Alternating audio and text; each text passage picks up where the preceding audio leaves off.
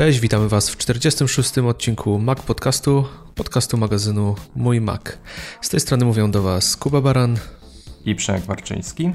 Przemek, wielka liczba wybiła na naszym liczniku podcastowym 100 tysięcy odtworzeń. Jak się z tym czujesz? Bo ja szczerze mówiąc, no, zaskoczony może nie jestem, bo cały czas odliczałem do tego, ale jednak ciężko mi uwierzyć w to, ile kliknięć nawet jest potrzebnych, żeby tą liczbę nabić, nawet jeżeli ktoś nie odsłuchał tego do końca. No, bardzo sympatyczna informacja. E, można by powiedzieć, dlaczego tak późno. nie no, śmieję się oczywiście. E, nie no, to jest miłe. Dla autorów to jest zawsze miłe, jak widzisz efekt swojej pracy i, i, i można czasem nas z tym właśnie tak yy, popieścić. Wiecie, to tak samo jak z tymi komentarzami w iTunes.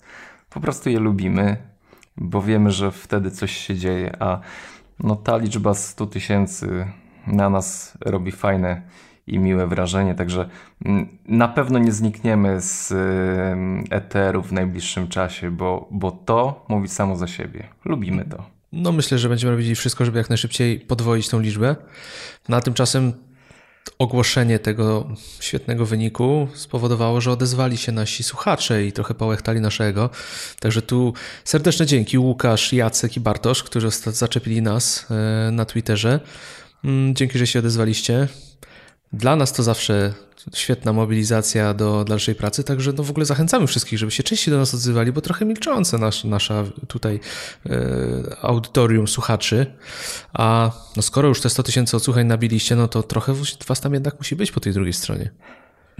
Yy, tak jest. To jest też fajne dla nas, że, że komunikujemy się ze sobą. Mm, iTunes kurczę jest słaby pod tym względem, że y, nie pozwala nawet nam odpowiadać na komentarze. To się ma podobno zmienić coś w tej materii. No na razie nie pozostaje, pozostaje to takim medium jednostronnym. Także Twitter y, jak najbardziej, Facebook jak najbardziej znajdziecie nas tam. Jeśli nie odpowiadamy błyskawicznie, to, to y, z delikatnym poślizgiem, ale zawsze staramy się odpowiadać na Wasze zaczepki. Także czekamy na kolejne ciekawe zaczepki, jak to ładnie przemykująłeś i, i odliczamy do 200 tysięcy. Chyba, że do miliona od razu, ale nie, do miliona to może trochę za długo by to potrwało, ale, ale kto wie, kto wie za ile. Kuba mnie mocno przygotowywał do tego, bo już y, myślę, że tak od czterech odcinków do tyłu, no Przemek, słuchaj, no tutaj za chwilę, już za chwilkę będzie, już teraz, przy następnym, tak. No i Fajnie, to jest. Nie, no to nas buduje. No nie, ma co ukrywać, jesteśmy dumni z tego, cieszymy się bardzo. No dobra, pogłaskaliśmy się dosyć mocno po głowach i poklepaliśmy po plecach, także no, do roboty Przemek dalej. Wracamy do naszego, naszej podcastowej rzeczywistości, czyli na początek trochę newsów. E, pojawiła się plotka, że już może nawet za tydzień będzie konferencja, na której pokażą się nowe produkty. No w tej chwili już raczej jest pewne, że chyba jednak nie. Ale na początku kwietnia wszystko wskazuje na to, że jednak nowe produkty zobaczymy. No i jakby nie patrzeć, wydaje się, że głównym punktem programu tych konferencji no, będzie iPad jednak, e, który już czeka od pewnego czasu na odświeżenie i nowość główna, e, jaką wszyscy chyba chcą zobaczyć, no bo zawsze te nowości, które niosą coś zupełnie nowego, są najbardziej przez nas wszystkich oczekiwane, to 10,5 calowy model. E, ogólnie Przemek, czekasz na zobaczenie, żeby zobaczyć nowe iPady, czy nie bardzo Cię to w ogóle już w tej chwili e, ekscytuje jako produkt? Wiesz, wiesz, z czego się cieszę? Że wreszcie możemy poplotkować o czymś innym niż iPhone. Zgadza się, no to jest pewna odmiana. Chociaż ja cały czas, no może nie tutaj na podcastu, ale ciągle plotkuję na temat no, nowych Maców. To jest mój temat ulubiony, bo Maki kocham najbardziej, jak już nieraz mówiłem, ale masz rację. Dobrze pogadać o czymś innym niż iPhone o końcówce, jakiej jeszcze nie znamy. Co z tym iPadem? No, tak naprawdę to niewiele tych przecieków się pojawiło. Co on będzie miał, jak będzie wyglądał i, i e, jakie zmiany przyniesie. Chyba właśnie jedyna informacja to jest to, ta, że zmieni się przekątna ekranu tego urządzenia. Że gdzieś w pomiędzy ten zwykły iPad wskoczy i iPada Pro. Nie wiem, czy to jest dobre, czy to jest złe. Dla mnie, jak to przeczytałem, to mówię, no znowu będę musiał yy, wertować tabelki porównawcze na stronie Apple.com, żeby wiedzieć, jakiego iPada kupuję. No, to już będzie czwarty, czwarty rozmiar. Jest mini, zwykły, będzie teraz yy, iPad yy, no jakiś, yy, nie wiadomo jaki i będzie iPad Pro. Szczerze mówiąc, chodzi? powiem Ci tak. Myślałem o tym, co z tym 10,5 calowym iPadem i Obstawiam, że będzie tak. iPad 9,7 cala będzie RM, nie wiem, trzecim albo jakimś zupełnie iPadem prostym, zwykłym. Plus pozostanie iPad mini, również odświeżony. I to będzie ta wersja, powiedzmy, nazwijmy ją, chociaż myślę, że to mocno na wyrost, ekonomiczny tablet od Apple'a. Czyli te dwa iPady właśnie mini i 9,7 cala mm, zwykły iPad. Oczywiście uważam, że pojawią się tam nowości typu ten nowy przycisk Touch ID, który znamy z iPhone'a 7. Mm, pewnie USB-C. zmieni się ekran. USB-C raczej nie zobaczymy. Ale tu myślę, że większość, większych zmian aż tak potężnych nie będzie, no bo będzie odświeżenie linii. Jeżeli chodzi o 10,5 calowego e, iPada, to obstawiam, że on zastąpi tego iPada Pro Mi, iPada Pro mniejszego, e, czyli który aktualnie ma 9,7 cala. Bo mówi się też o tym, że to ma być pierwszy produkt, który wskaże tą nową linię dla, dla iPadów e, i w ogóle urządzeń od Apple'a przenośnych bezramkowych. Czyli tutaj ramka zostanie zminimalizowana i w gruncie rzeczy w tym rozmiarze 9,7 cala starym uda się zmieścić ekran 10,5 calowy. Myślę, że to byłoby coś i ten iPad naprawdę wyglądałby fajnie i atrakcyjnie. Bardzo liczę na to, że go zobaczymy. I wydaje mi się, że jeżeli, znaczy idąc tym tokiem rozumowania, jeżeli strzelam może dobrze, to 12,9 cala, ten większy iPad e, Pro, zmniejszy się po prostu y, gabarytowo, pozostanie z takim ekranem, ale właśnie ta nowa, nowa forma tej serii Pro spowoduje, że po prostu będzie miał mniejsze gabaryty, będzie mniejszy, ponieważ będzie miał mniejsze ramki. Tak strzelam. Tak mi się wydaje, że mogłoby to wyglądać. Sam jestem ciekaw. Powiem Ci, że jest w tym mm, coś, co mnie przekonuje. Mm, mianowicie Obecnie ten iPad Pro i iPad zwykły, mówię o tym mniejszym rozmiarze, e, one są bardzo podobne, zbliżone, ale tak naprawdę zastosowania tych dwóch urządzeń powinny być dość radykalnie inne.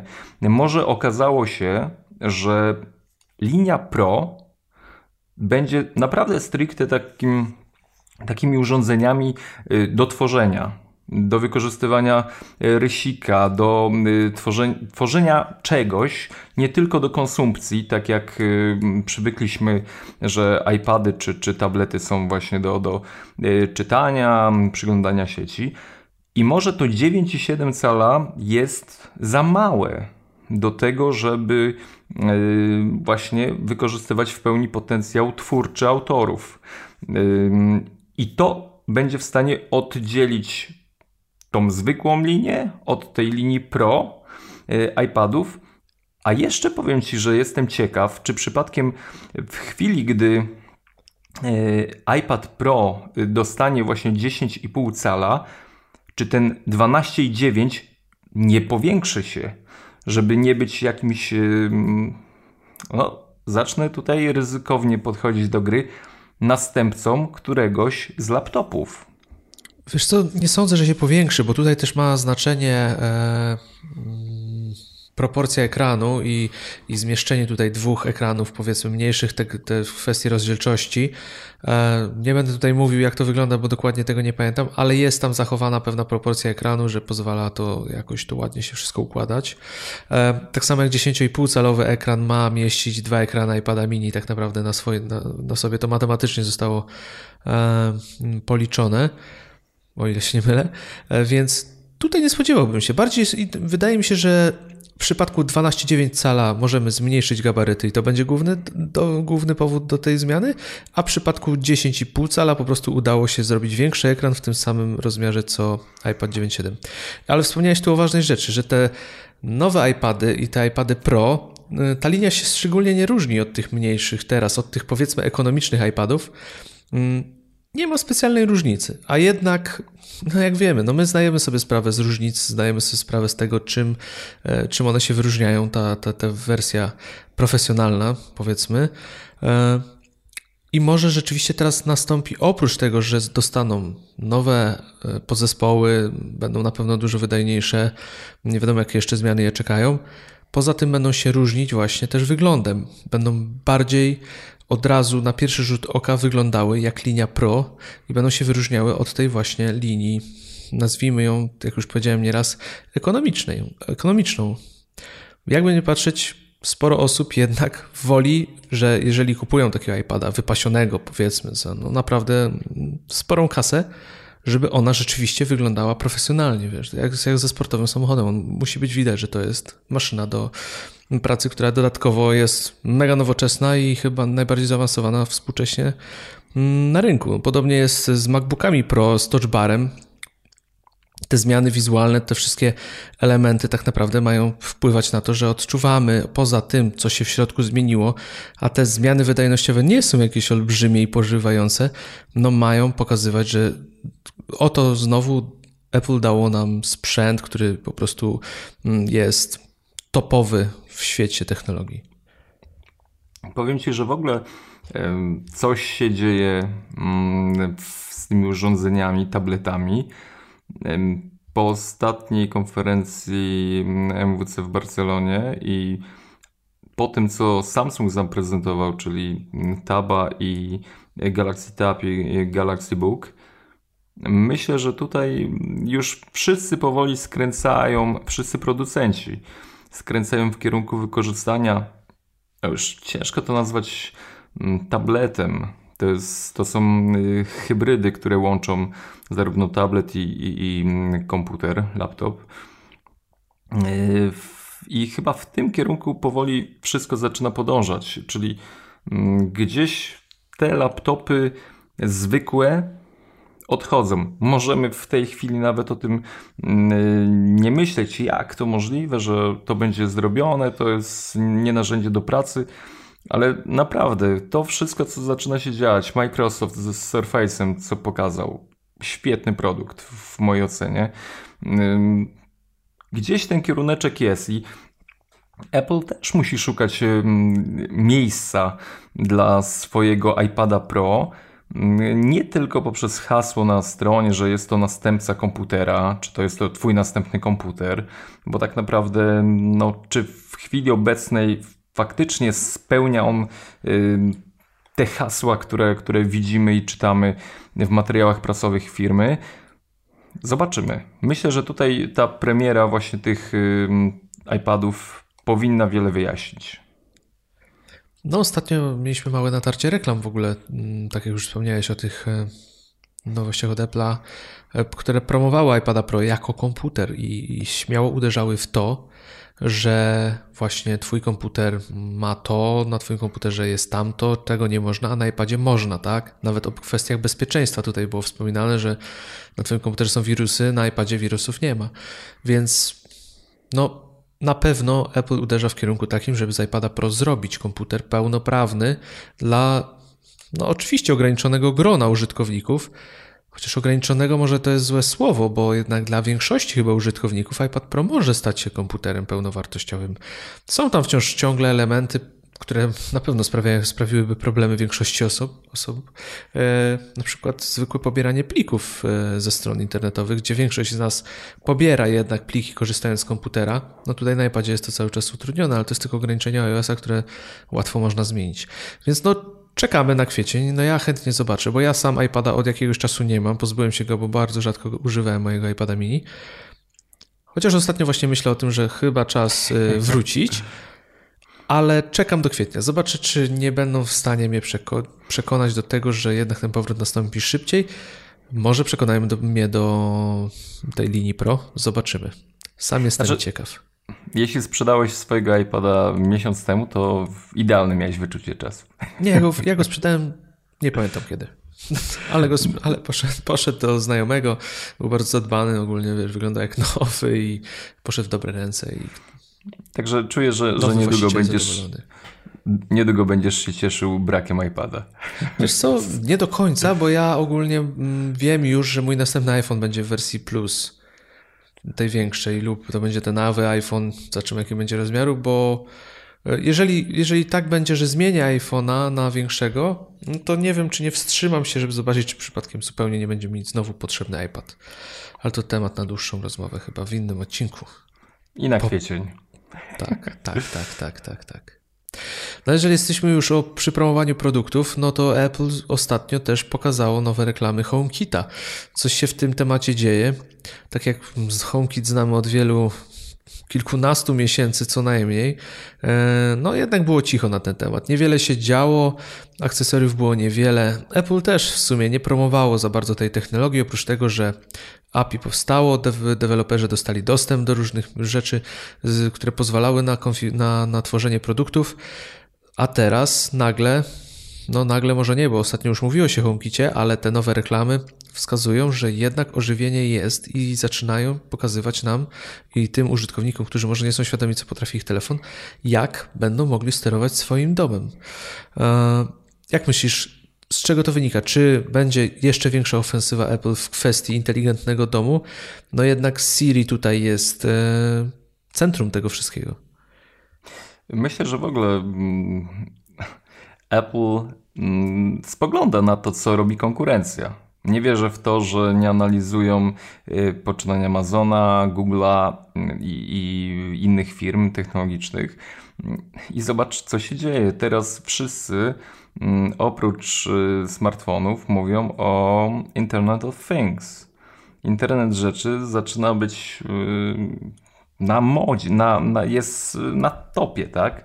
Wszyscy chcą mieć coś inteligentnego w domu, z kimś chcą pogadać z maszyną, z lodówką albo z żelazkiem. I chyba to jest y, jeden z powodów, że Apple budzi się i też chce brać udział w tym wyścigu, bo nie ukrywajmy, że to jest ogromna kasa, która leży i pole do zagospodarowania wśród konsumentów.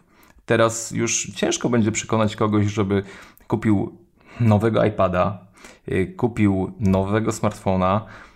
Teraz fajnie byłoby kupić sobie na przykład y, coś, co y, jest, co zamyka nam mieszkanie telefonem, który mamy co steruje światłem z naszego iPada, nawet starego, ale który działa świetnie ciągle. To jest, myślę, przestrzeń, którą oni zaczynają tutaj ruszać i tak, zdecydowanie jest to e, temat, który chcą, żeby zaczął gryźć i, i, i przynosił im pieniążki. Będzie, że, że cieszę się, że oni nareszcie zrobili pewne poruszenie w tej kwestii i, i atakują z tym HomeKitem, no bo powoli zanosiło się na to, że to będzie kolejny obszar, gdzie przegapią moment, kiedy wszyscy wystartowali i znów będą gonić konkurencję i startować za chwilę z opóźnieniem, pokazywać i udowadniać, jak to ich produkt jest najlepszy.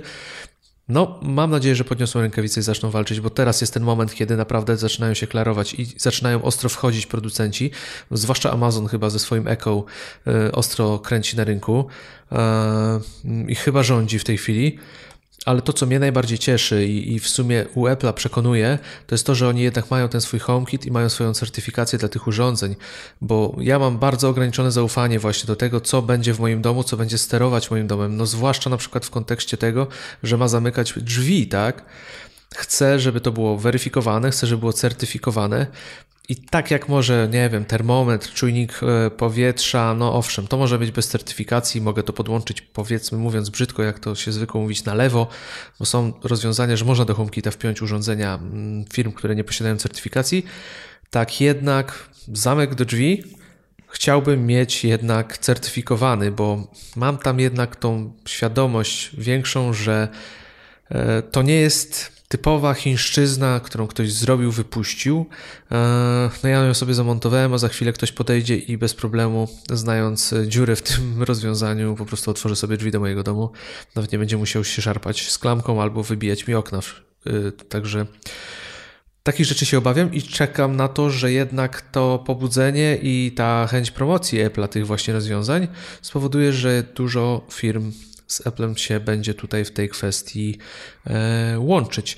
No i tutaj też ważna uwaga, że Apple udostępniło na swojej stronie chyba pierwszy raz listę działających akcesoriów, nawet tych zapowiedzianych, także e, nareszcie jest miejsce poza Apple Store, gdzie w ciemno można było szukać sobie w sumie przez wyszukiwarkę jakichś produktów. Rzeczywiście można spojrzeć, co jest dostępne, co nadchodzi. Ciekaw jestem, czy będą rzeczywiście pilnować tej listy i czy będą ją mm, aktualizować. Bo ty, Przemek, jak? Planujesz swój dom zautomatyzować? Ma być smart, ma być z HomeKitem, czy nie? Na razie nie wchodzi ci to po głowie jeszcze.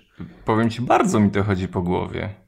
Bardzo mi to chodzi po głowie, bo to jest coś nowego. My lubimy czasem pogadżecić w mieszkaniu, a jeśli to ma być jeszcze coś użytecznego, to jak najbardziej, ale wiesz, ja, ja może myślę o tym, ale ty podobno już się zbroisz. Zbroję się, tak, powoli się zbroję. Jest, jest tego materiału trochę. Już wkrótce w magazynie będzie co czytać. Znaczy, Kuba będzie dla Was prowadził y, fajny cykl o Netatmo, o produktach tej firmy. I w, to już kwiecień. W kwietniu ruszamy z, z tematem, jak stworzyć swój inteligentny dom. To, to myślę, że Was zainteresuje. A chciałem zapytać się, w którym miejscu oni y, tą listę produktów HomeKitowych yy, przedstawili? U e... siebie na. Tak, na stronie jest HomeKita, bo jest dedykowana strona, która opisuje Rozumiem. HomeKita i tam jest ta lista produktów. I co ciekawe, są też produkty zapowiedziane, więc widać, że chcą zachęcić też do tego, że pokazać, co już niedługo będzie, żeby też nie zachęcać klientów najwyraźniej. E, także no dzieje się, dzieje się, fajnie. Zobaczymy, może ta, prezenta- może ta kwietniowa prezentacja produktów też będzie z tym związana. Powiem Ci, że kwestia bezpieczeństwa jest, jest ważna. Yy Rozmawialiśmy z Fibaro jakiś czas temu. Mm, to jest polski producent sprzętu, y, właśnie który ma w swojej ofercie HomeKitowe rozwiązania. I wiesz, co oni powiedzieli? Taką, y, tak, to było mocno Apple'owe i mocno. Hmm, kurczę, jak to nazwać? W ich stylu. Dlaczego HomeKit jest bezpieczny? Dlatego, że HomeKit udostępnia naprawdę niewiele możliwości y, do kontrolowania mieszkania. Y, okay. Chodzi, chodzi o to, że y, różni producenci, nie wiem, możesz gasić światło, ale możesz też je przyciemniać, możesz zmieniać kolor. To jest tylko przykład, tak? A mm, HomeKit daje możliwość włącz, wyłącz. Nie ma gdzieś pośrednich rzeczy, które będą mogły powodować właśnie te dziury. Nie mówię tutaj o, o zabezpieczeniach, szyfrowaniach i innych rzeczach, które oczywiście są, ale jakby ta baza w tym momencie, bo zapewne HomeKit będzie się rozwijał i pewne elementy będą dochodzić, ale, ale w tym momencie możesz otworzyć drzwi, zamknąć, nie możesz ich uchylić. Możesz zrobić jedną rzecz albo drugą. I właśnie to ograniczenie, które tak naprawdę mm, z jednej strony może mm, budzić w nas y, tą myśl, że kurczę, no u innych producentów można y, sobie zaświecić y, lewą stronę biurka, a tam prawą nie, no, czy, czy, czy jakieś inne rzeczy, przyciemnić coś i tak dalej. Tutaj Apple ma dość mocne ograniczenia w tym procesie certyfikacji. Już nie mówiąc o tym, że certyfikują, gdzie produkty są tworzone i w ogóle cały. Y, cały jak od samego początku, jak y, mm, urządzenie HomeKitowe jest składane, to oni już patrzą gdzie, co, jak, czy jest możliwość, żeby to wyciekło skądś i tak dalej. Y, ale mówię, jakby ograniczenie HomeKita jest jego plusem w tym momencie. To tak jak pamiętam początki z, z iTunes i, i że aplikacje na iOS-a tylko ze sklepu Apple'owego, no to oburzenie, że to bez sensu, w ogóle dajmy wolność twórcom i tak dalej. I zobacz teraz, jak wygląda sytuacja, że ja za nic w świecie bym się nie zamienił na urządzenie, którego, do, na które aplikacje mogę ładować z niewiadomych mi źródeł, obojętnie skąd. To jest, to jest właśnie, powiem Ci, ta polityka zamknięcia ma coś w sobie, dlatego Apple, no powtarzasz to ciągle, że ufasz tej firmie, ale właśnie to ograniczenie chyba jest właśnie takim dowodem na to, że oni, yy, można im zaufać, że można. Ale tutaj zwróć uwagę, że to jest powtórzenie sytuacji z każdym produktem, z każdym protokołem tak naprawdę, który e, wychodzi od Apple'a, bo i ze zdrowiem tak było, że na początku były bardzo ograniczone możliwości, był zamknięty, mało co się do niego dostawało.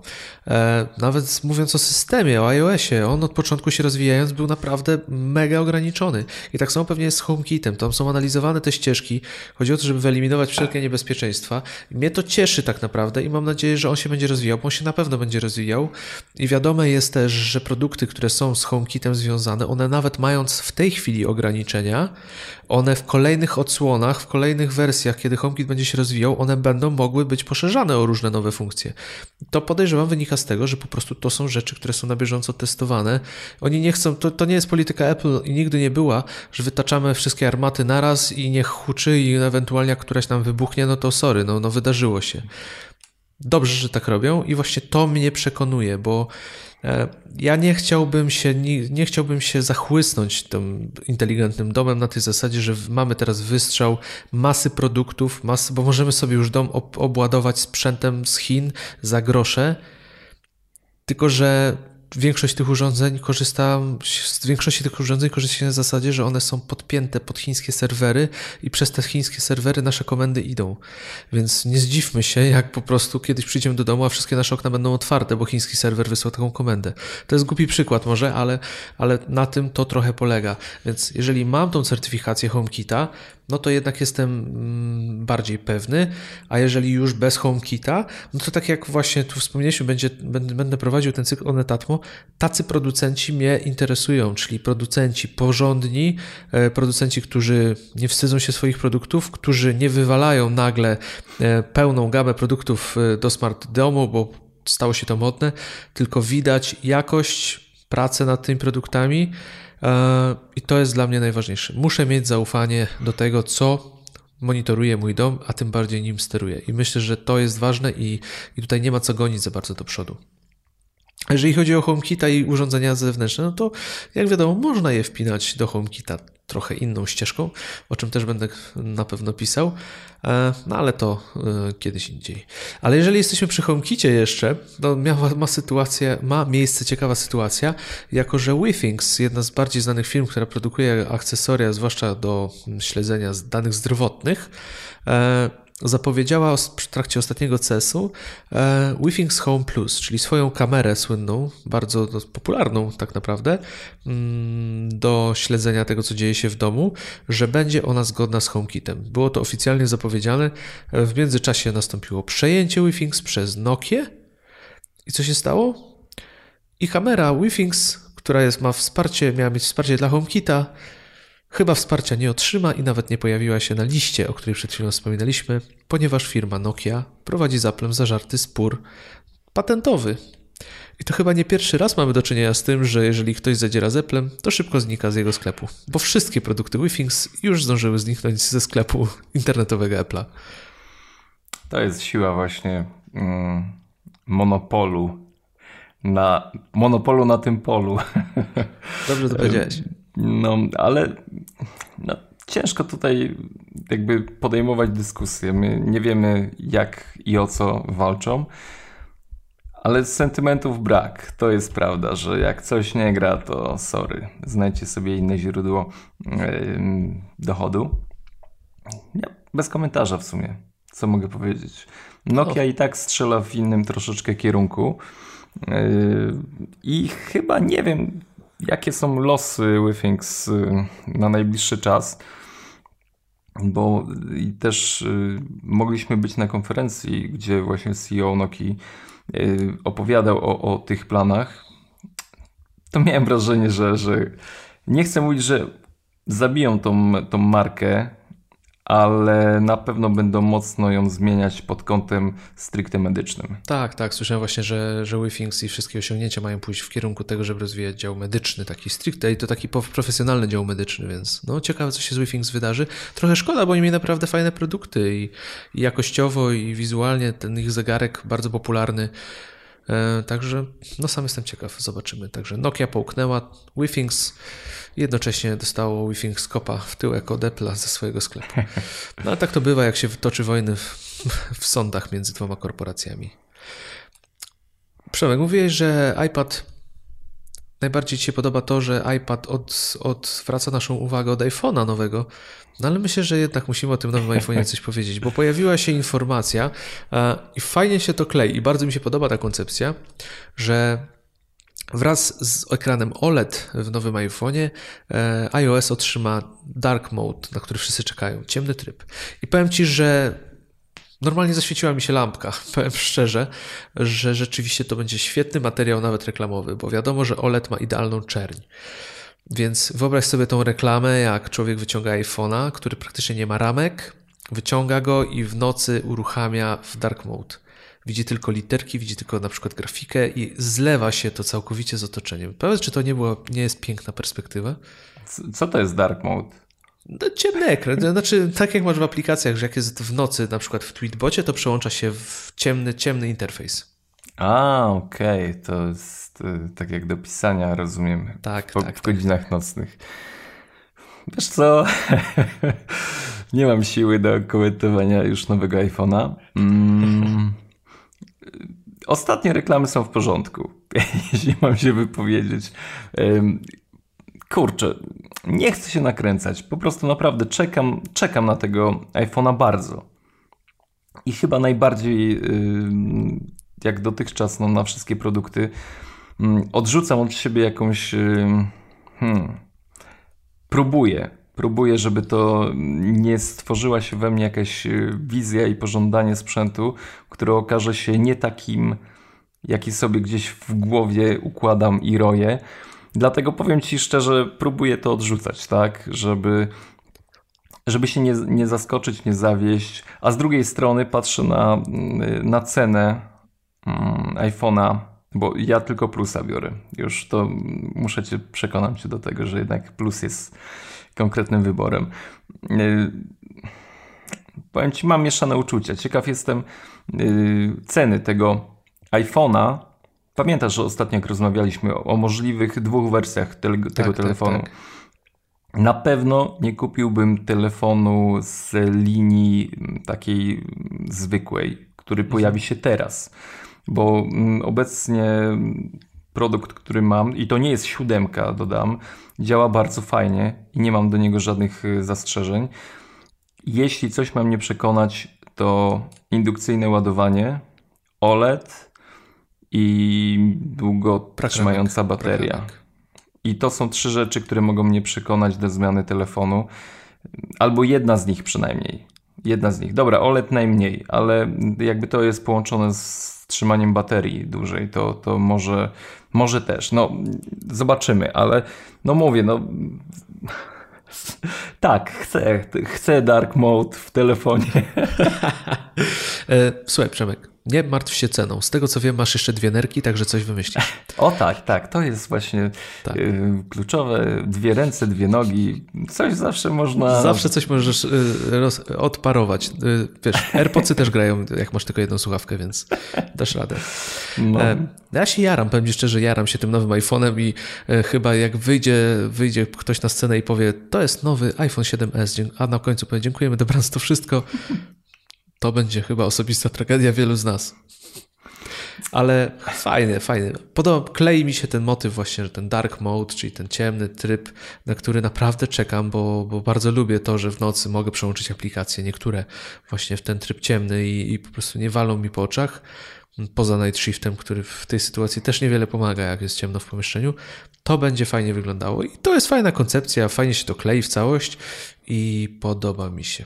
Jeżeli Wiesz, chodzi o Dark zrobimy? Mode, to... Sorry, musimy zrobić ten odcinek.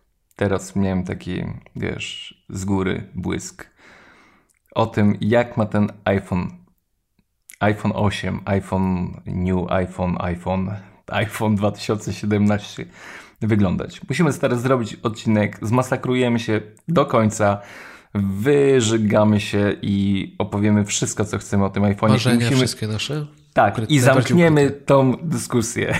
Dobrze, dobrze. Ale jeżeli, jeżeli mówimy o Dark Mode, e, to tutaj jedna rzecz, jedna rzecz, jeżeli chodzi o Dark Mode, to jeżeli mówię to słowo, ten, te dwa słowa, to jedyne o czym myślę to Day One, który, Day One 2, czyli druga wersja, który już od premiery miał zapowiedziane, że Dark Mode pojawi się w jednej z kolejnych aktualizacji Ja zawsze patrzę, jak się pojawia aktualizacja i jeszcze tego Dark Mode nie ma. Także pozdrawiam autorów, pewnie nas nie słuchają, ale, ale naprawdę zawsze mnie dobijacie.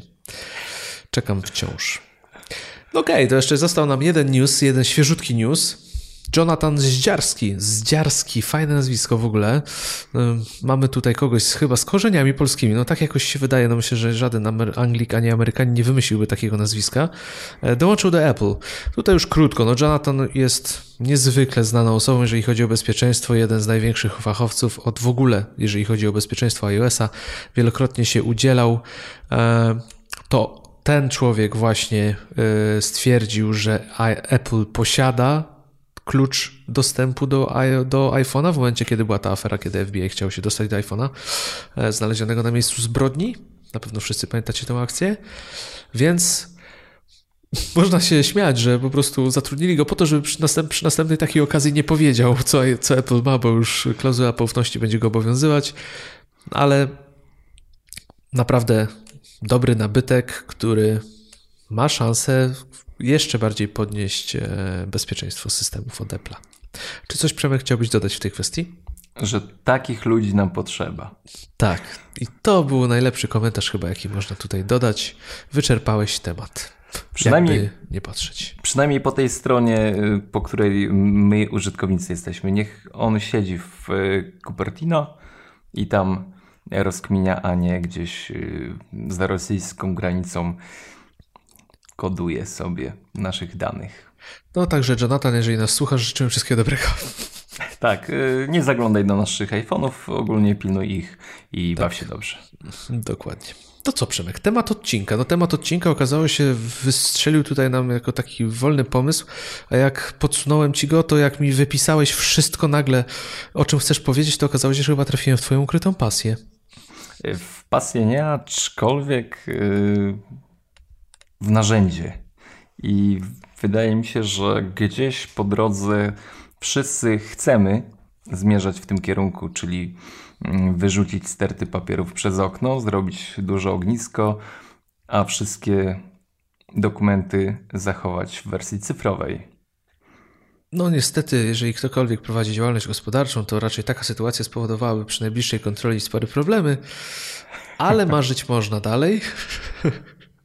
Wiesz co, y, powiem Ci, że z tym problemem już y, się zetknąłem y, u znajomego na szczęście i mm, okazało się, że kontrola była na tyle łagodna i wyrozumiała, że bo on prowadził swoją działalność też poprzez jeden serwis internetowy i tam wszystkie te dokumenty się generują.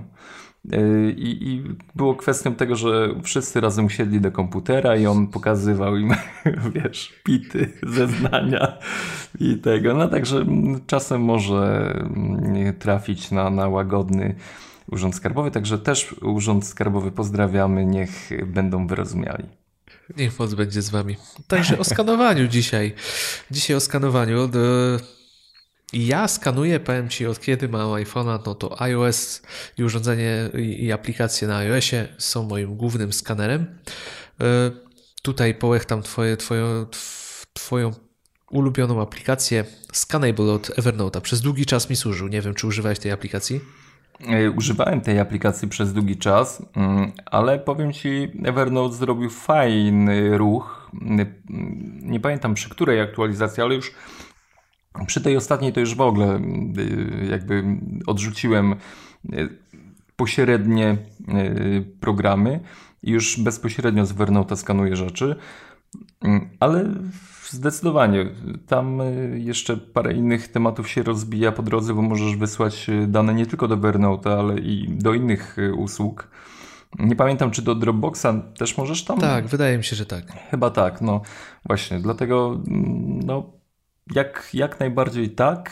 Mm, I też przychylam się do tego, co mówisz, że iPhone stał się w głównej mierze moim takim narzędziem do robienia notatek, y, zapisywania różnych rzeczy w postaci cyfrowej. Ogólnie mam taką manię, że wychodząc na zakupy, y, robię zdjęcie mm, liście zakupów, bo czasem się zdarza, że ją gubię gdzieś wkładam, wiesz, do kieszeni. jakby taki, taki cel, który gdzieś tam sobie stawiam, to, to próba życia bez papierów. No jak patrzę na moje biurko, to nie wydaje mi się, że, że, że gdzieś zmierzam w tym kierunku, ale wszystkie ważne dokumenty, bo w ogóle jakby trzeba by się zastanowić dlaczego. Dlaczego my, my mamy skanować rzeczy i przerzucać je do komputera? Przynajmniej ja robię to z jednego powodu. Łatwość wyszukiwania danych, która jest. Skanuję Evernote'em większość rzeczy albo robię zdjęcia. Evernote ma mm, bardzo fajny OCR, czyli ten system rozpoznawania e, treści ze skanowanych e, dokumentów. I tak naprawdę, jeśli robię zdjęcie jakiej, jakiemuś dokumentowi, on go przenosi do Evernote'a i w tym momencie, jeśli na przykład w tym dokumencie jest słowo pan Jan Kowalski, ja wpisując sobie w polu wyszukiwania Evernote ten wyraz, ten dokument mi automatycznie się znajduje na liście wyszukiwanych rzeczy. Także ta notatka z tym właśnie dokumentem. Także jest bardzo, bardzo y, użyteczna sprawa. I chyba nie wiem, no, wydaje mi się, że, że no, tych produktów, tych aplikacji jest kilka, z których korzystam. Yy, dobra, na iPhone'ie korzystam z jednej, z Evernote'a, yy, ale już yy, na macOSie tych programów jest więcej. Ale dobra, no jakby powolutku. Czyli, Czym skanujemy? Czyli Najpierw... na iOSie przerzuciłeś się całkowicie do Evernote'a, bo w Evernote na pewno przechowujesz te swoje wszystkie skany. Tak, tak, w Evernote przechowuję wszystkie moje dokumenty, dlatego trzymajcie kciuki, żeby nie zamknęli tego serwisu. I, I no, z faktu, że, że przechowuję je na iOSie, to używam na iOSie, to one lądują też i, i na macOSie. To jest, to jest taki y, mój, y, wiesz, y, kontener danych. I mówię, no na iOSie to, to jest jedna rzecz, ale na przykład ym, są inne fajne aplikacje. Yy, jeśli na przykład nie chcecie używać Evernote'a, na przykład do skanowania wizytówek. Tych aplikacji naprawdę jest sporo, ale od, od Reddit, oj, Business Card Reader, taka aplikacja, która świetnie rozpoznaje w ogóle i telefony, i masę, no przy, wszystkie rzeczy tak naprawdę, które, które są mm, na wizytówce i z automatu dodaje je do naszych kontaktów. To jest, to jest, wiel, to jest ciekawa opcja. wielka rzecz. Evernote też to potrafi, aczkolwiek może nie tak fajnie jak, jak właśnie tam, tam, tamten produkt. Nagminnie, jeśli, jeśli dostajecie, jesteście na spotkaniu biznesowym, no to to jest y, bardzo, bardzo fajny i przydatny produkt. Mm, czym, czym skanujemy? Mm, y, to tak jak mówię, w moim przypadku iOS to, to jest tylko Evernote. Praktycznie tylko Evernote, albo po prostu wykonanie zdjęcia i wrzucenie go do e, biblioteki zdjęć iCloudowych. To tutaj e, wracając jeszcze do Evernote Scanable, aplikacja cały czas jest dostępna i jeżeli ktoś potrzebuje prostego skanera, to na pewno zachęcam do, do ściągnięcia, bo jest prosta, jest bardzo fajnie zrobiona, jest użyteczna. Ja pamiętam, że to była pierwsza aplikacja, z której zacząłem korzystać, która zaczęła naturalnie wyłapywać e, kartkę na przykład na podłożu, gdzie, gdzie ona automatycznie wyłapywała. To było świetne, to mnie w ogóle zauroczyło i to było jakiś dłuższy czas temu i, i to była nowość wtedy. Chyba Evernote właśnie jako jeden z pierwszych to wprowadził. No i też korzystałem wtedy też z Evernote'a i tak jak mówisz, chyba w samym Evernote tych możliwości nie było, więc Ever, ten, ten był takim miłym dodatkiem, mimo to, że pozwala też edytować i przesyłać te wszystkie skany w inne miejsca niż Evernote. E, później z Evernote'a zrezygnowałem.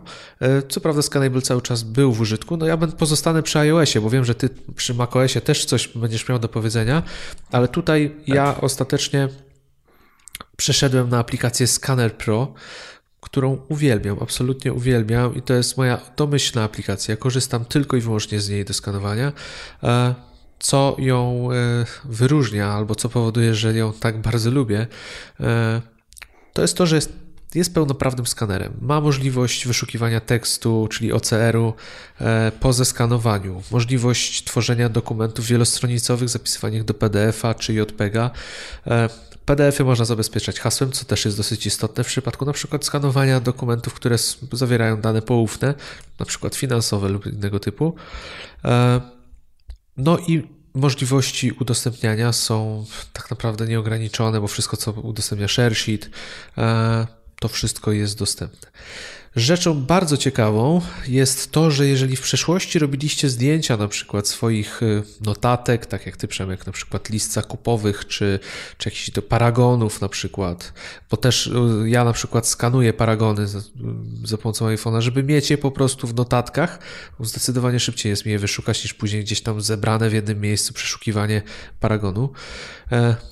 To tutaj właśnie on to będzie robił. Ma taką funkcję, która nazywa się bodajże skaner. I po uzyskaniu dostępu do zdjęć, ona wyrzuci Wam wszystkie zdjęcia, które w jej opinii są po prostu zdjęciami dokumentów i pozwoli zapisać, zrobić OCR i tego typu rzeczy. Ale to, co najbardziej podoba mi się w tej aplikacji, to możliwość tworzenia workflows. No myślę, że Was nie zaskoczyłem, czyli automatyzacja. Podam prosty przykład. E, w momencie, kiedy, na przykład, kiedy mam fakturę, którą chcę zaksięgować, robię jej zdjęcie przy użyciu tej aplikacji, więc w gruncie rzeczy ją skanuję i wybieram workflow księgowanie. To powoduje, że e, aplikacja zmienia nazwę dokumentu, zapisuję ją na Dropboxie w katalogu, w którym zbieram te dokumenty, które chcę zaksięgować i kasuję ją z telefonu, żeby już nie zalegała i, nie, i po prostu nie, nie, nie, nie zajmowała mi miejsca albo nie pozostawała w zdjęciach. W ten sposób po prostu cały proces mam zamknięty, nie muszę już nic z tym robić, jestem szczęśliwy i zadowolony, bo faktur na przykład nie zbieram w notatkach ani gdzie indziej, po prostu trafiają one do mojego systemu księgowego, znaczy do mojego operatora księgowości, i mogę o nich tak naprawdę e, zapomnieć. No wersja papierowa oczywiście gdzieś tam jeszcze cały czas leży. Także tutaj jest pełna dowolność, możecie sobie wymyślać dowolne scenariusze, jeżeli chodzi o te workflows, ale dla mnie to jest, lubię to określenie po angielsku, musicie mi wybaczyć, game changer, czyli absolutny plus, którego nie znalazłem w innych aplikacjach i nawet niespecjalnie chcę mi się szukać, bo po prostu tak uwielbiam tą funkcję, że, że jestem fanem absolutnym. A, to jest, mm, powiem Ci, jedna z rzeczy, o której mm, warto wspomnieć, może już nawet teraz, bo mm, to jest pewien problem przy przechowywaniu dokumentów w postaci cyfrowej. Lenistwo to jest, to jest chyba tak y, mi się kojarzy najbardziej to stwierdzenie. Tak jak najlepsza aplikacja mm, Getting Things Down nie wykona za nas pracy, którą mamy do zrobienia, e, tak e, nikt nie zapisze dokumentu w postaci cyfrowej za nas. I ja łapałem się, łapałem się na tym e, swojego czasu, że mm, przychodził mail, który powinienem zarchiwizować. Odkładałem go na później i ten mail mi za chwilę, za jakiś czas w tym natłoku informacji znikał. Nie zrobiłem tego od razu. Brak systematyczności. Szukałem potem w notatkach właśnie tego dokumentu, który był w tym e-mailu. Nie ma. I wtedy mówiłem sobie, kurczę, żałuję, żałuję tego, że po prostu nie wydrukowałem, nie mam gdzieś w papierze yy, fizycznie tej, tej treści. A tak naprawdę problem był tylko jeden to jest to, że odkładałem na później, brak systematyczności, nie pilnowałem się. Niestety w dokument, w tym przejściu na dokumentację cyfrową, ten paperless, to, to musimy bardzo się tego pilnować. To jest jedna z rzeczy naprawdę, która jest takim, hmm, co może odstraszać nas. Bo, bo no właśnie, to jest tak naprawdę jedyny problem, z którym musimy się zmierzyć.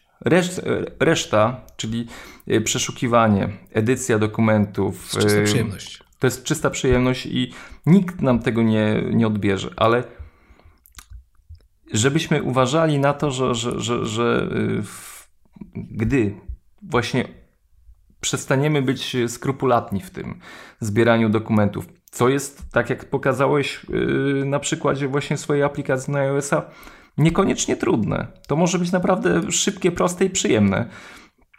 Ale mimo wszystko trzeba, że, że no, żebyśmy w pewnym momencie nie pomyśleli sobie, a jednak ten dokument papierowy to jest lepsze rozwiązanie. Nie, no to, to jest ważne, o czym mówisz, bo łatwo popaść w coś takiego, że będziemy sobie skanować te dokumenty, a za chwilę zbierze się ich taka ilość, że nie, będziemy, nie będzie nam się po prostu chciało już tego opanowywać, tego bałaganu. I tutaj, tak jak ty używasz Evernote'a, to jeszcze jest to fajne i Da się to opanować, no bo nawet robiąc skan, wrzucasz go do inboxa Evernote'owego, no i w pewnym momencie usiądziesz i może to uporządkujesz, ale na przykład nie korzystając z Evernote'a, korzystając z takiej aplikacji skanującej, no łatwo sobie zrobić niesamowity bałagan. I tutaj właśnie przewaga ska tego skanera Pro jest taka, że można te workflows zrobić, które zrobią te parę czynności monotonnych, których najczęściej właśnie nie chce nam się wykonywać za nas. I tutaj jeszcze chciałem wspomnieć o samych notatkach systemowych, bo ja ostatnio właśnie trzymam wszystkie notatki w natywnej aplikacji, która jest w iOSie i macOSie. Tutaj też można dodawać zdjęcia do notatek. I jednym z moich marzeń, jeżeli chodzi o kolejnego iOSa, jest to, żeby Apple też pokusiło się o możliwość skanowania przy dodawaniu zdjęć do tych notatek. No to jest właśnie ten krok, który też wiele by ułatwił i myślę, że dla masy użytkowników było to, to spore ułatwienie. Bo ja na przykład tęsknię właśnie, jeżeli chodzi o Evernote, to chyba głównie za tą funkcją tego skanowania, tego dodawania dokumentów e, do notatek w uproszczonej formie. Bo po co automatyzacja? To jest też jeden z powodów, dla których ja lubię automatyzować rzeczy. Najbardziej nużące i, odpychające nas od właśnie takich rozwiązań jest to te monotonne rzeczy, czyli dodaję dokument, muszę go skasować, muszę go gdzieś wrzucić i on gdzieś musi trafić. Ja chcę takie rzeczy eliminować i właśnie ta aplikacja mi na to pozwala. Mam nadzieję, że w przyszłości po prostu będę miał to bezpośrednio też w notatkach. Wtedy zastanawiam się, co dalej. Ale na pewno skaner Pro z mojego telefonu nie zniknie. Ale to wydaje mi się, że chyba o iOSie to wszystko, co? Czy jeszcze chciałbyś o czymś powiedzieć, Przemek? Drugi problem, który poruszyłeś w y, tym całym, tej, tej, tej całej filozofii y, no paper, brak papieru, y, to jest magazynowanie. I jest kilka szkół. Zobaczcie, że, że możemy wkładać dokumenty skanowane tak jak Kuba na Dropboxa do folderu i one się tam ładnie y, układają w całość. Znaczy Tylko... tutaj tylko ci przerwę, e, jeden rodzaj dokumentów, bo ogólnie dokumenty trafiają do notatek u mnie. Kontynuuj. Okej. Okay. Ale jest, jest pewien problem. Nazewnictwo.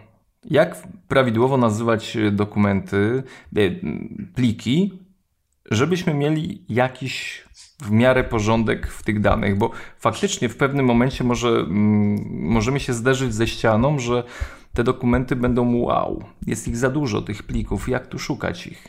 Mm, jakby dobrą praktyką jest, żeby w początkiem nazwy mm, zeskanowanego dokumentu, nazwy pliku, była data, kiedy wykonaliśmy właśnie archiwizację, przeniesienie e, dokumentu do postaci cyfrowej, dlatego że jeśli na przykład szukamy jakiegoś rachunku i on był ok, on był za maj, no to wiem, że gdzieś w tych majowych plikach on powinien się pojawić i możemy łatwo go znaleźć. To jest, to jest taka jedna z y, rad, które można zastosować do próby ogarnięcia. Zauważcie, że mamy w macOSie tagi. Tagi są bardzo fajnym mechanizmem do oznaczania dokumentów. Możemy sobie oznaczyć rachunki, możemy sobie oznaczyć, nie wiem, ważne pliki, możemy sobie oznaczyć do wykonania, czy, czy nie wiem, bilety, cokolwiek y, skanujemy i, i na przykład instrukcja obsługi. Ja jestem nagminnym y, skanowaczem instrukcji obsługi. tak, także... No ja też zawsze szukam PDF-ów i zbierania. no właśnie, to jest, to jest, tagi są świetnym narzędziem do tego, żebyśmy mogli sobie to wszystko zagospodarować. Spotlight. Bez tego nie wyobrażam sobie funkcjonowania pod macOSem. Dokładnie. I, I to jakby może załatwić wszystko, mm, ale powiem Ci, że aplikacje mają coś w sobie.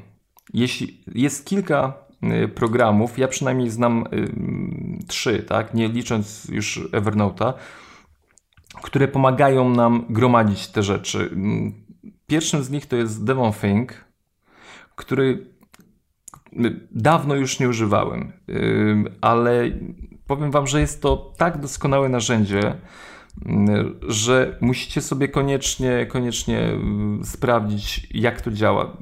Są różne wersje, trzy wersje bodajże tego programu.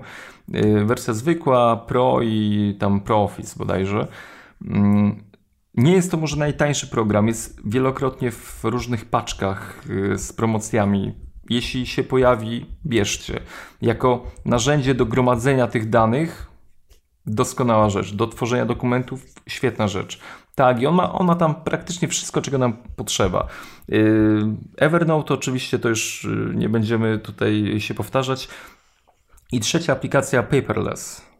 Y, Mariner Software y, zrobił też taki fajny program do tego, żebyśmy y, mogli wrzucać te pliki, katalogować je sobie, ustawiać w grupy, tagować, no różne rzeczy z tym zrobić i oczywiście podglądać.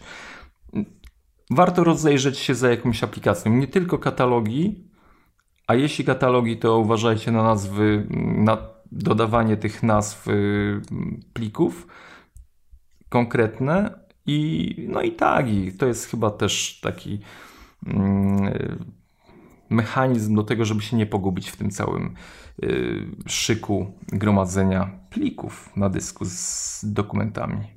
Ja ci powiem, że unikam właśnie tego, żeby te dokumenty trzymać w plikach. Wolę je mieć gdzieś zagregowane na przykład. Tak jak PDF-y, y, tak jak wspomniałeś, instrukcje obsługi, no zanim je zeskanuję, to staram się je znaleźć po prostu w wersji PDF i dodawać je do iBooks. Tam tworzę sobie półki i mieć je e, w ten sposób uporządkowane. Bo jednak pliki zawsze jest bałagan, zawsze gdzieś się przerzuci. No, staram się unikać tej sytuacji. Pliki, pliki używam do czego innego, do innych projektów. No, tak jak wspomniałeś, ważnym elementem w macOSie jest Spotlight, który potrafi wyszukiwać w treściach PDF-ów. Warto o tym pamiętać, więc nawet jeżeli gdzieś się trzymacie, one są zindeksowane przez Spotlight, to wpisanie frazy w Spotlightie powoduje, że te PDF-y zobaczycie. E, nawet jeżeli na przykład są one w iBooks, no bo iBooks też trzyma je gdzieś tam sobie na dysku. A widzisz, no y, mówiłem o, o, aplikacjach, które kosztują, a rzuciłeś y, nazwę programu, który świetnie nadaje się do PDF-ów również. Dokładnie, zwłaszcza po ostatnich aktualizacjach, kiedy zaczął się synchronizować między urządzeniami. Kiedyś tego nie było, a teraz to, co macie w iBooks na Macu, jest tą samą zawartość możecie sobie na iOSie pobrać, bo przez iCloud to się będzie synchronizować. Więc można sobie fajną kolekcję PDF-ów ułożyć po prostu w iBooksie. Na przykład instrukcję obsługi. Ja mam w domu sporo urządzeń i, i trzymam wszystko w iBooksie. Wszystkie, które mam, zawsze trafiają do iBooksa instrukcji obsługi, bo jak mam potem szukać, wertować, gdzie ja tą instrukcję położyłem, no to sorry, ale wolę to zrobić w 3 sekundy, nawet uruchamiając Spotlight na iPhone'ie, w iOSie czy w Spotlight w Macu, na Macu i otwieram po prostu dokument. To, to jest pierwszy krok do paperless. Znaleźć, zebrać sobie instrukcję obsługi. Trzeci problem, który mi się gdzieś kojarzy z dokumentami e, cyfrowymi, to jest ich edycja. Wiesz, jak to jest na kartce. Kartkę weźmiemy, przerzucimy, skasujemy, wyrzucimy, e, czy, czy gumką coś wytrzemy. E, edycja dokumentów cyfrowych to jest kto używa e, dokumentacji cyfrowej, to kocha PDF-y. Jeśli kochamy PDF-y, to e, tak naprawdę powinniśmy się zapoznać z trzema aplikacjami. E, od Adobe, Adobe Acrobat, drogi, PDF Express, bardzo przyjemny, szczególnie po ostatniej aktualizacji, i PDF Pen. To są trzy programy, które uważam każdy użytkownik cyfrowej biblioteki dokumentów powinien u siebie mieć, ponieważ łatwo można edytować strony, usuwać strony, obracać strony, edytować sam tekst skanowanych dokumentów, podpisywać, hasłować te dane. No, jeśli tworzymy ten, nazwijmy to workflow cyfrowych dokumentów, ten element, nie zapomnijmy również o tym elemencie. Tutaj właśnie od Scanner Pro, e, firma Riddle stworzyła Scanner Pro i tam oni właśnie też, PDF Expert jest e, ich produktem. A jeżeli właśnie. tutaj mówisz o e, edycji PDF-ów, to warto pamiętać o tym, że na przykład dodając PDF-y do notatek istnieje możliwość tam po wejściu w opcję udostępniania, jest tam zasobnik, w którym też możemy adnotować, powiększać na PDF-ie, składać podpis, więc podstawowa edycja PDF-ów jest zawarta w systemie. Tak samo na macOSie w podglądzie, jak wybierzemy PDF-a, też jest zasobnik, też podstawową edycję można przeprowadzić.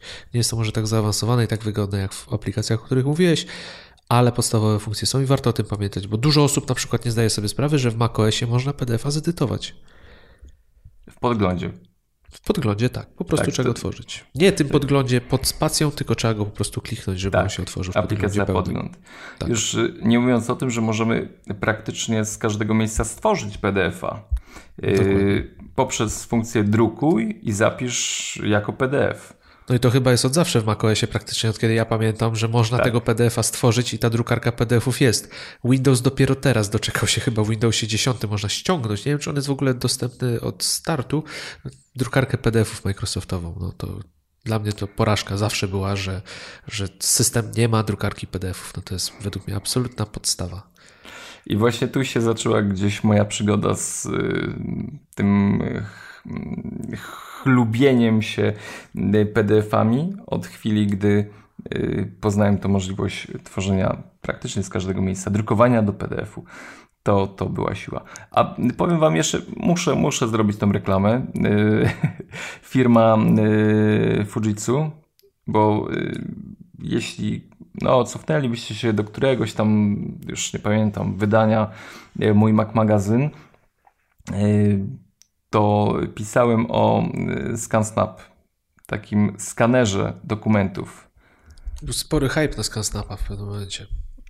Tak, Pamiętam. powiem wam, że, że to jest sprzęt, który, no to co mówisz, prowadząc działalność dostajemy masę papierów i te papiery też jakoś ym, trzeba przerzucić. Można to robić poprzez iOS-a, ale jeśli jest tych dokumentów więcej, na przykład y, łapię się na tym, że zbieram wszystkie faktury z miesiąca, w chwili gdy oddaję je do księgowej, to wrzucam je w zasobnik yy, ScanSnapa, skan i on wszystko przemiela w, tam w parę sekund i, i mam piękny zestaw wszystkich dokumentów w Evernote. To oficjalnie wspierany przez Evernote skaner chyba jedyny, tak? ScanSnap.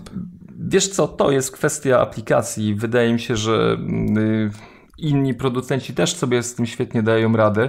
Nie mam doświadczenia z innymi producentami, bo wiesz jak to Ale jest. chyba jak- tylko ich promował Evernote. Y, Tak, ich ym, skaner był dostępny w ich sklepie No jako właśnie. taka edycja specjalna y, skanerów, ale chyba już ich nie ma, nie wiem, nie pamiętam. O, teraz Evernote wycofał się z tak wielu rzeczy, które robił dotychczas, że chyba skupili się tylko na aplikacji głównie Ale na mobilu. I także. Ża żałuję koszulek, nie, nie zdążyłem kupić. A widzisz, ale jeszcze będą, na pewno znowu się rozpędzą i, i prawie upadną, także. Spoko. Ym, to chyba tyle. A, słuchajcie, jeszcze mówiąc o macOSie, warto wspomnieć o takiej aplikacji mm, Red Iris, y, która jest OCR-em, która wspiera też polski język. Jeśli mm, no, nie chcecie tutaj jakoś bawić się w Evernote'a, to, to y, ten program powinien zaspokoić wszelkie wasze y, potrzeby związane ze skanowaniem dokumentów i, i przerzucaniem ich do postaci cyfrowej. Ogólnie chyba mając potrzebę w ogóle skanowania dokumentów, to nie patrzcie na skanery, chociaż nie wiem, czy ktoś jeszcze kupuje skanery. No Coraz rzadziej, no do profesjonalnych zastosowań oczywiście. E, jest multum i OCR-owych, i do skanowania, i, i też do zbierania dokumentów, więc przetestujcie sobie po prostu te, e, które znajdziecie w App Store. No my jeszcze raz polecamy Scanner, Scanner Pro, e, e, Scanable Evernote'a. Przemek, co ty polecasz? Tak na pierwszy Evernote, strzał? jeszcze raz. Evernote'a. W ogóle Evernote'a. Evernote'a jako aplikację. Ty zawsze polecasz Evernote'a, także... Ale powiem Ci, że olbrzymią zmianą teraz jest ym, w sposobie skanowania. To jest to, co, co, o czym wspominałeś, że one rozpoznaje kartki. No to jest kiedyś- świetne, to uwielbiam. Kiedyś to było totalnie irytujące, bo musiałem potem wycinać mm, ten stół, a w tym momencie już ten problem znika, tak? Czyli rzucamy kartkę, w ogóle bierzemy telefon yy, i co więcej, jeśli przynajmniej Evernote sam rozpozna kartkę papieru, to nawet nie muszę wciskać yy, ro, robienia zdjęcia, tak? On sam pyk. Tak, wrzuca... skaner Pro ma to samo, tak. Skaner Pro ma to samo. No właśnie, to jest Jak w ogóle już dobrze już... rozpozna, namierzy, złapie ostrość i stwierdzi, że to kartka, to od razu pyka zdjęcie. To jesteśmy już rozleniwieni. A nie wiem, czy Evernote ma coś takiego jeszcze jak skaner Pro, że na przykład jak złapiesz kartkę, zrobisz zdjęcie, weźmiesz ją, położysz następną, na przykład drugą stronę, to wtedy robi następne zdjęcie też automatem już. E, wiesz co, nie wiem, ale wrzuca te zdjęcia stron y, tak na taki timeline pod spód y, tego ekranu, czyli obojętnie ile dokumentów skanuję, one mi się pojawiają tam na dole i, i robiąc zapisz, robi mi jedną notatkę z no, wielu no, myślę, że, myślę, że są podobne ogólnie do siebie te aplikacje pod względem funkcjonalności. Różnią się detalami. Chociaż workflows w Evernote nie ma i tym przegrywa. Riddle, Riddle robi świetne programy. Po prostu. Tak, to jest bardzo porządny deweloper, jakby nie patrzeć. Naprawdę mają świetne aplikacje. I to takie zaawansowane dosyć ogólnie. Robią dobre narzędzia. Tak. No to skończymy chyba o tym skanowaniu, bo nie Ogólnie wiem, zachęcamy Was do tego, tak. żeby chronić drzewa. Tutaj dotykamy Waszego ekologicznego takiego na topie pójdziemy teraz. Także, że to jest takie wow. A jak nie macie z ekologią nic wspólnego i w sumie nie szkoda wam drzew, to chociaż ten komfort wyszukiwania dokumentów w wersji elektronicznej jest, na, jest naprawdę dużo, dużo wyższy. Także kto pozostał z nami przez ostatnie pół godziny, kiedy gadaliśmy o skanowaniu dokumentów, Jesteście wielcy. Cieszymy się, że jesteście tu z nami dalej. Przemek, no obowiązkowe punkty programu jeszcze musimy dzisiaj tutaj zaliczyć. Bez tego nie, nie bylibyśmy Mac Podcastem. Więc porada tygodnia. Porada tygodnia będzie miła i przyjemna. Każdy z nas lubi emotikonki, ale nie wiem, czy wiecie, no używamy ich w iMessage e, często, namiętnie i nawet ostatnio reklama stickerów pojawiła się e, u Apple ale możecie też dodawać emotki do każdego dokumentu i tekstu, jaki tworzycie. Wywołanie okna jest proste. Control, Command mm, i spacja. Pokażę Wam się fajne okno z, no właśnie, z wszystkimi emotkami, jak, jakie, jakie, jakich możemy używać. Plus symbole chyba tam można jeszcze znaleźć różnego rodzaju. Plus symbole, tak, tak. tak. Czyli wszystkie znaki graficzne ewentualnie, jakie możecie wykorzystać. Ja wszystkie... korzystam z tej funkcji. Często. Na Macu rzecz podstawowa. Przydatna. Jak najbardziej. No to ja szybko jeszcze aplikacja tygodnia. No, chyba, że chcesz jeszcze coś dodać, Przemek. Tak. Control, Command, Spacja. Dobrze. To wysyłam Ci uśmiech właśnie przez Command, Control, Spacja. I przechodzę do aplikacji tygodnia. Dzisiaj krótka, krót, nie ma co za dużo mówić o tej aplikacji. E, stworzył ją znany deweloper Marco Arment. Myślę, że jeżeli interesujecie się światem Apple, to wiecie, kim ten pan jest. Nazywa się Quitter for Mac. Aplikacja działa na takiej zasadzie, że wybieracie aplikacje, które chcecie, żeby zamykały się po tym, jak przestaniecie z nich korzystać. E, jakby to najprościej wytłumaczyć. Na przykład Tweetbot. Nie wiem jak wy, ale ja mam taką tendencję, że jak Tweetbot jest otwarty, to jak coś robię, to niezależnie od tego, jak bardzo chciałbym poświęcić się mojej pracy, to nie wiem jak to się dzieje, ale moja ręka zawsze wędruje w tamtym kierunku, żeby odpalić chociaż na chwilę klienta i przejrzeć, co się wydarzyło nowego na, na, na Twitterze. Jak tej ikonki nie widzę, to takiej pokusy specjalnie nie czuję. I tu z pomocą przychodzi Quitter, w której można skonfigurować taką sytuację, że jeżeli zamykam tweetbota i pozostaje on nieaktywny przez na przykład minutę, to automatycznie zostaje on zamknięty, więc znika z menu, pod warunkiem, że nie ma tam pozostać na stałe, nie zostało to skonfigurowane. I podobnie można zrobić z każdą dowolną aplikacją, która y, powiedzmy, że potrafi Was rozpraszać swoją obecnością widoku e, biurka waszego Maca. Więc polecam, przetestujcie. Aplikacja jest darmowa e, do ściągnięcia ze strony Marco. E, w opisie odcinka będzie link. W pierwszej kolejności polecam przetestować to z Tweetbotem. Zobaczycie, o ile rzadziej będziecie sięgać na timeline, kiedy ikonka nie będzie się do Was pięknie uśmiechać tutaj z menu. No i to było na tyle chyba, Przemek. Tak jest. Dziękujemy za 100 tysięcy. Tak, dziękujemy za 100 tysięcy. Zapraszamy do magazynu. Śledźcie nas na Twitterze. Jeżeli macie ochotę, możecie wesprzeć nas na Patronite. Linki znajdziecie w opisie odcinka. No i co? Żegnamy Was. Dzięki i liczymy do 200 tysięcy. Mówili do Was Kuba Baran i Przemek Marczyński. Cześć.